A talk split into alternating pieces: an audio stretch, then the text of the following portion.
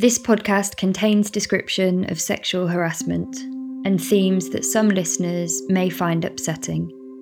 Listener discretion is advised.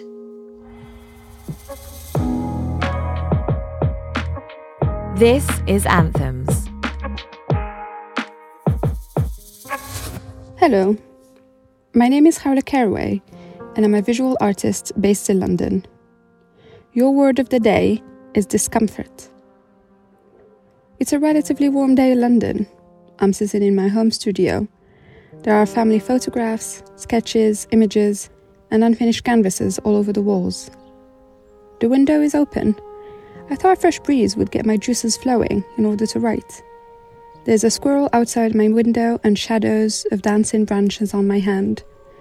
A few times now, the neighbours have slammed their door again and ruined the mood a little bit.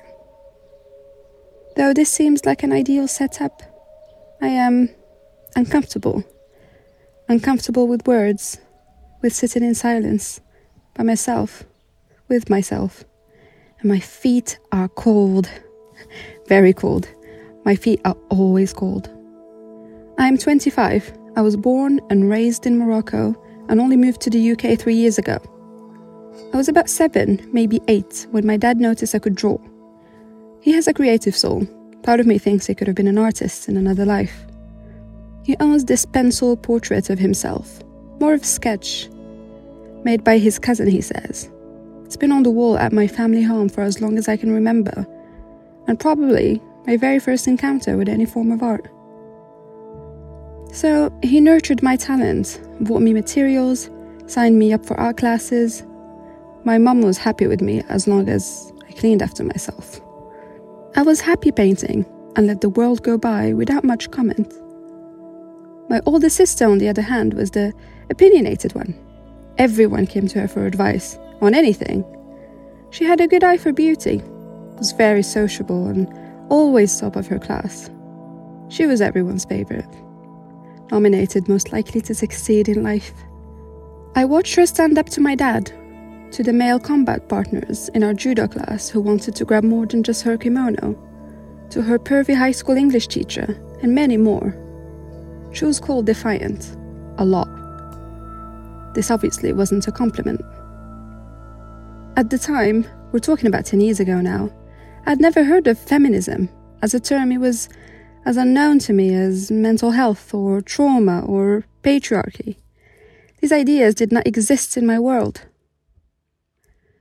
These words invite questioning, but everything I was told, witnessed, and lived was normal to me, unchallenged, just accepted.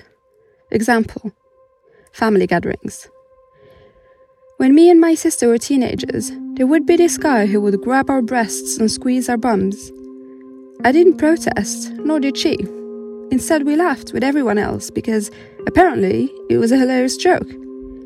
He did it in front of our mum, though never in front of our dad.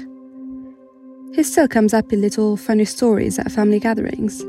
Remember when he used to squeeze our bums and make that fart noise? Followed with bursts of laughter.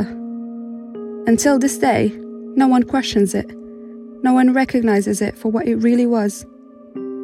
There are plenty of other stories I could tell you about sexual harassment and domestic violence, but the most important thing is that through all this, my sister and I became essential allies.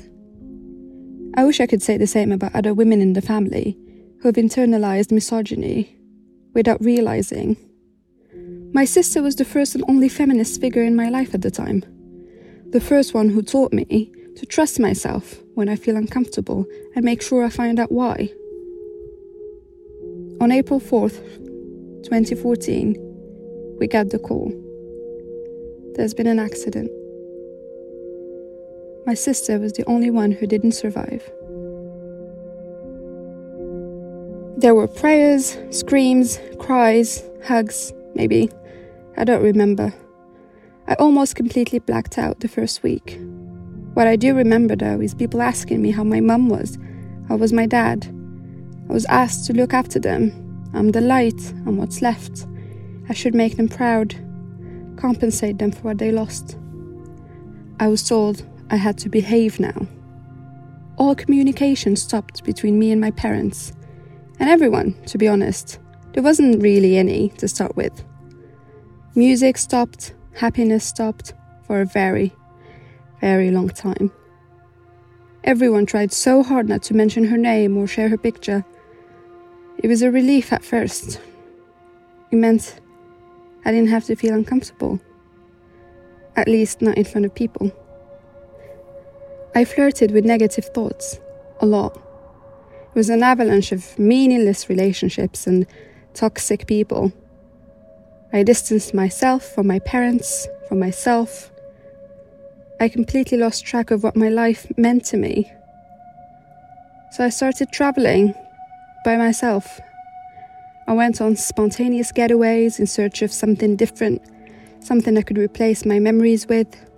Not only did it make my thoughts even louder, but also made me realize that this was something I will always carry with me. I turned to my art.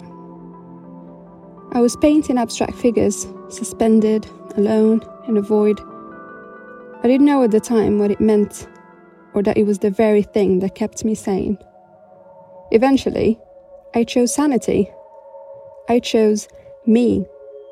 I left architecture school on my fifth year and moved to London to study painting. Just me and my baggage. I've never lived by myself before then, let alone in a new country.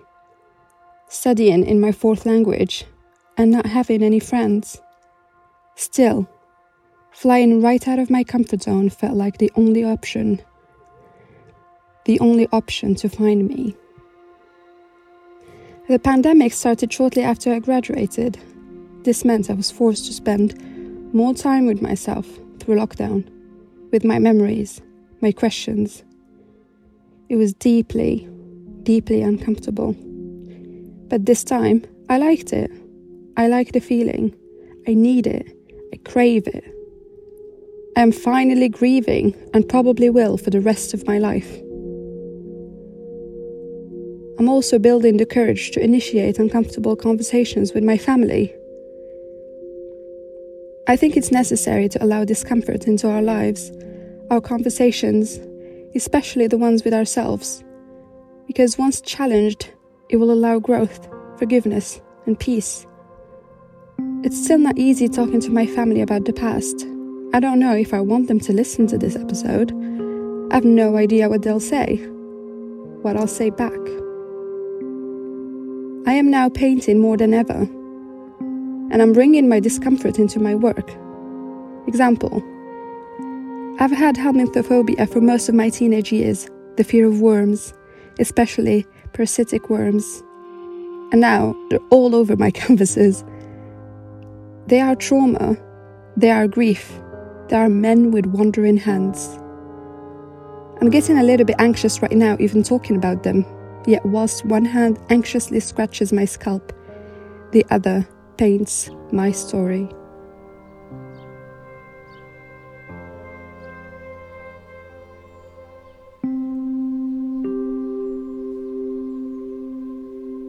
Discomfort, definition, noun, the feeling of not being comfortable, either from a physical cause or from a situation.